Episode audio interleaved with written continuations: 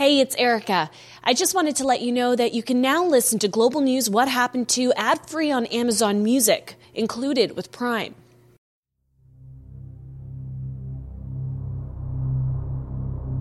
In season one of this podcast, I took you back to a dark day in Canada's history. On the evening of January 29, 2017, six men were killed and 19 others injured in an attack at the Islamic Cultural Center in Quebec City. Aymen Derbali was one of the survivors. I was hearing a lot of screams, people screaming, uh, people they were screaming. So uh, the man behind the attack is Alexandre Bissonnette, who was 27 years old at the time. He pleaded guilty to six counts of first degree murder and six counts of attempted murder.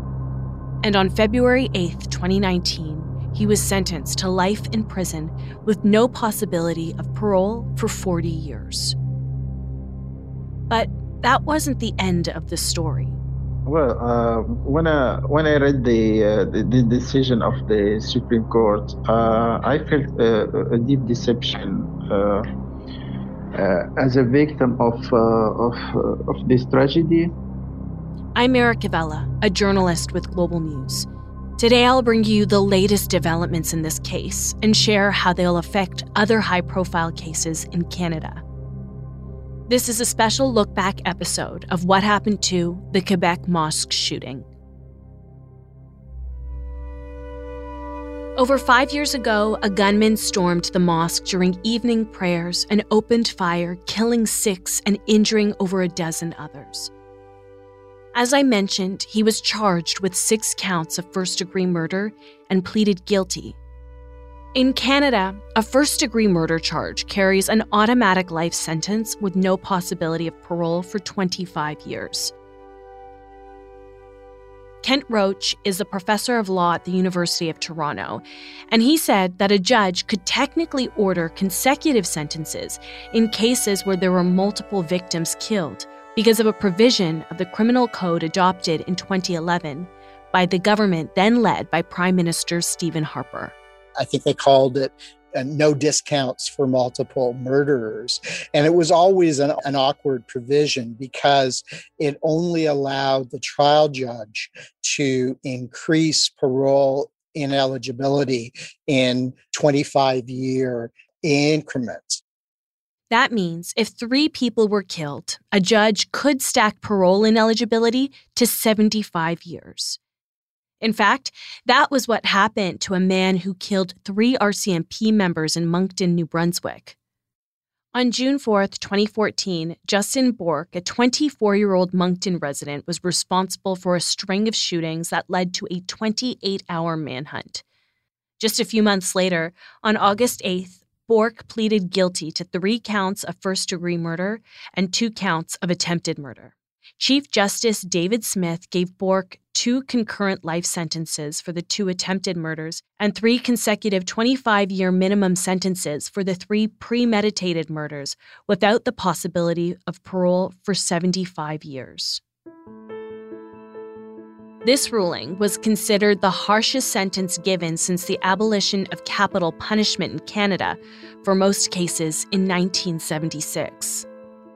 In the case of the Quebec mosque shooting, if the killer were to serve six first degree murder charges consecutively for each of the lives lost, he would have no chance of parole for 150 years. And after a four week hearing, the judge delivered his decision. But if you recall from episode one about this case, there was a lot of confusion over the sentence. The judge said the killer would serve life in prison with no chance of parole for 40 years. The judge effectively changed the rules, and both the Crown and defense filed appeals. In November 2020, the Quebec Court of Appeal ruled the gunman would be eligible for parole after 25 years, declaring that section of the criminal code allowing consecutive life sentences unconstitutional. Unhappy with the decision, Crown prosecutors asked the Supreme Court of Canada to review the case. On Friday, May 27, 2022, the Supreme Court of Canada released its decision. And the Supreme Court said uh, that was not a legitimate option given what the statute said. And given what the statute said, the court determined that it was cruel and unusual punishment and had to be struck down. It was a unanimous decision. In its summary, Chief Justice Richard Wagner said consecutive sentences violate the Canadian Charter of Rights and Freedoms in a way that cannot be justified in a free and democratic society.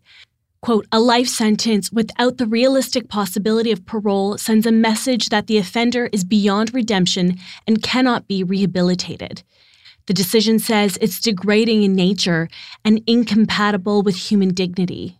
And somewhat unusually, the court also opened the door for everyone who has been sentenced under this no discount for multiple murder provision, uh, basically to have their sentence reduced to the ordinary mandatory minimum, which is life imprisonment, ineligibility for parole for 25 years. This means convicted killers given consecutive sentences like the man who killed three RCMP officers in Moncton, will likely have their parole ineligibility drop back down to 25 years. But there's something else that Kent said stood out. My own read on it is that although the court doesn't talk about this, uh, that Parliament can respond to this decision with better tailored measures. I think, you know, some of this is really because the Harper government's crime control agenda was frankly implemented in a blunt and clumsy way. The court has been very careful not to give kind of guidance to what Parliament should do the court used to give guidance to Parliament, and now they're really leaving it up to Parliament to decide what, if anything, they are going to do. But I do certainly think that Parliament does have a little bit of wiggle room, not a lot of wiggle room. Aymen Derbali survived the events at the mosque on January 29, 2017. I wanted to know how he felt about the Supreme Court decision. Well, uh, when I when I read the, uh, the, the decision of the Supreme Court, uh, I felt a, a, deep deception uh, uh, as a victim of uh, of of this tragedy.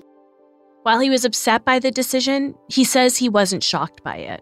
I was expecting this decision, to be sincere, because I I, I followed some the the public a consultation or the, the public uh, uh, with the uh, the the Supreme Court, and I heard some a judge who said that the rehabilitation aid is a, is a Canadian value and I, I, I thought that it would could it could happen that this decision is very uh, it could happen. So it was expected for me, so I was expecting that. So uh, I I wasn't surprised, but I, I felt deception.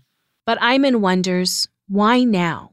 From 2011 till 2021, no judge in the Supreme Court or uh, any other instance thought that the this uh, the, the cumulative of 25 years was uh, unconstitutional. You know, so during 10 years, that, that article was enforced till our case and the, the, the, tragedy in the mosque. And then we began to, to, to talk about this aspect of uh, the constitutional or not constitutional.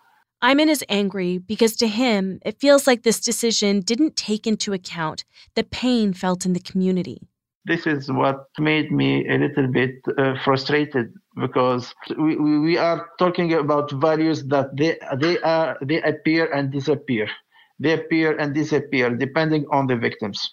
And we need from my perspective we need to be uh, to have uh, harsher punishment for those uh, shooting. I feel like uh, sorrow. I feel sorrow when i when i hear someone saying that the sentence is an inhuman. And what, what, what about what he, he did? It's not cruel. Killing six people. His thoughts echoed in Quebec's Muslim community.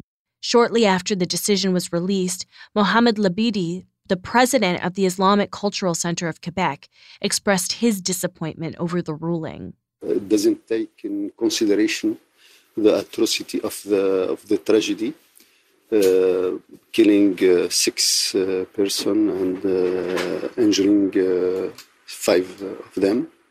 And uh, as I talk in, in, our conference, our deep concern is about the, the orphans that will see the the, the murder the murder the murdering person the Supreme Court made the decision to limit parole ineligibility to 25 years. But I asked Kent Roach how likely would it be for the killer to be released? The parole board does take into account not only the severity of the crimes, but also the continued impact on the victims. So, um, you know, it may very well be that Bissonnette never gets granted parole. But at the same time, because of this approach, the survivors will likely have to relive this in 25 years' time. And so, you know, again, to me, this really points out the limits of relying on punishment as the means to express solidarity and caring and belonging to those who are targeted by these crimes. So, yes, I mean, unless he makes a remarkable turnaround in prison over 25 years, he may very well be denied parole. But the community and the immediate families are going to have to relive this in 25 years' time in order to make sure that he is not released on parole. Amira Elghawaby is a human rights advocate based in Ottawa, and she's been paying close attention to the Supreme Court ruling. I think there's always going to be a concern again for any family that has lost a loved one in such, uh, you know, a terrible way, where there has been a crime committed and there's a perpetrator who is coming up for parole. That that is always going to re-traumatize communities, and particularly in a situation where, uh, you know, community members were targeted for a specific characteristic in this case for their religious faith that that again will be a reminder of the fact that this was not just a hate crime or a terrorist attack, but that there was that specific targeting of their communities. Canadians of all backgrounds really just want to believe that the justice system is going to protect them equally and without any type of discrimination, that every community that is targeted, families that are targeted, um, and that do experience, um, you know, a killing in this horrible way, that the justice system will have their back. And so this Supreme Court ruling, it does bring disappointment to people who've lost their loved ones. But by the same token, we have to continue to have faith that it is a system that is about justice and that does include potentially, you know, allowing for the rehabilitation of perpetrators of crimes. However, it must be balanced with the protection of all people as well. In anticipation of this ruling, there have been other convicted killers who have had their sentencing delayed. Most notably, the driver of a white rental truck who went on a deadly rampage on Yonge Street in 2018. Anybody in his path, they were flying in the air. He just kept going down one by one, one by one. Oh my God, wow. I can't believe I saw this. The Yonge Street van attack is one of the deadliest attacks in recent memory, and it will be the focus of a multi part series coming up on What Happened To. Thank you for joining me this week on this special episode of What Happened To. I wanted to take a moment to remember each of the six people who died on January 29, 2017, and the countless number of family and friends who continue to feel the pain from that day. Global News What Happened To is written and produced by me, Erica Vella, with producer Dila Velazquez. Our audio producers are Rosalind Kafur and Rob Johnson. Also, special thanks goes to Drew Hasselback, supervising national online journalist for Global News. Let us know what you thought of this episode, and please share it with a friend. It will help us to grow the show and bring you more incredible stories.